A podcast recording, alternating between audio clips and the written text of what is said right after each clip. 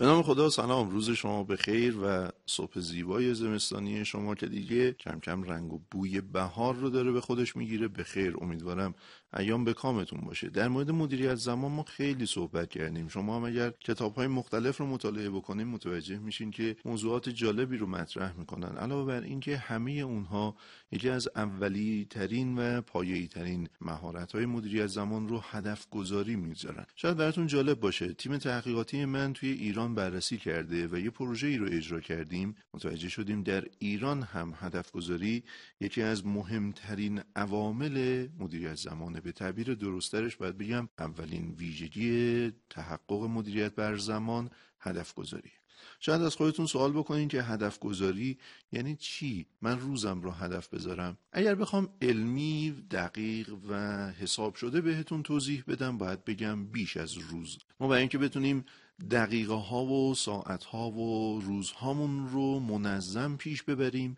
باید هدف گذاری روزانه، ماهانه، فصلی، سالانه و حتی ده ساله داشته باشیم. از خودتون می‌پرسین ده ساله؟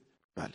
با دقت باید بگم ده ساله. به جهت اینکه ما اگر ندانیم در ده سال آینده چه اهدافی رو پیش رو داریم و چه خواسته هایی رو داریم نمی‌دونیم امروز چه فعالیت هایی رو باید انجام بدیم و اصولا وقتی هدفی وجود نداشته باشه مهم نیست از کدوم خیابون میریم چه کاری رو می‌کنیم چه ساعتی از خواب پا میشیم و الی آخر. بنابراین اولین توصیه من اولین کاری که بهتون پیشنهاد می‌کنم انجام بدید و این مبتنی بر بومی سازی علوم در ایران ایران هم هست یعنی تحقیقات داخل کشور هم همین رو نشون میده اینه که هدف گذاری بکنیم. در هدف باید دقیقا بگیم چه می‌خواهیم. باید عرض بکنم خدمتون اگر می‌خواین کاری اصولی انجام بدین اگر می‌خواین کاری مبتنی بر دانش روز دنیا انجام بدین و اگر می‌خواین به دقت بر مدیریت زمان خودتون توفیق پیدا بکنین باید اهدافتون رو از بلند مدت شروع بکنیم. بنابراین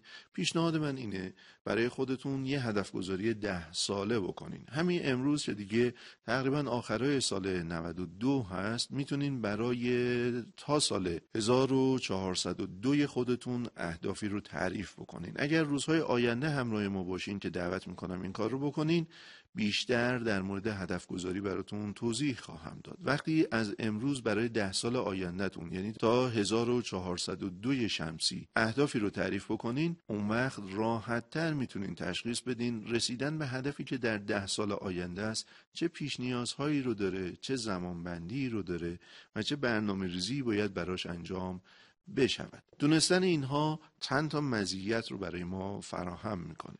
بعضیا معتقدن که امروز برن کلاس زبان. اما نکته سر اینه اگر امروز قراره برین کلاس زبان و در دو سال آینده زبان خودتون رو تقویت کنین آیا سال سوم باید ازش استفاده بکنین. اگر قرار امروز برید کلاس ورزش و یه تمرین ورزشی رو آغاز بکنین بعد از یه سال و دو سال حتما می‌خواین ازش استفاده کنین. اینکه این سوال رو می‌پرسم به خاطر اینه که چیدمان اینها یا اولویت بندی این فعالیت ها اهمیت داره.